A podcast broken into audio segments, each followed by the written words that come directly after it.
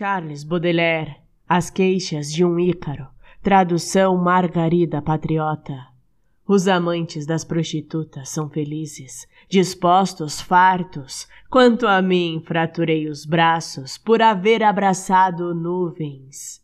É graças a astros sem igual que nos confins do céu flamejam, que meus olhos depauperados só veem recordações de sóis. Inutilmente eu quis do espaço localizar o fim e o meio, sob não sei que olho de fogo.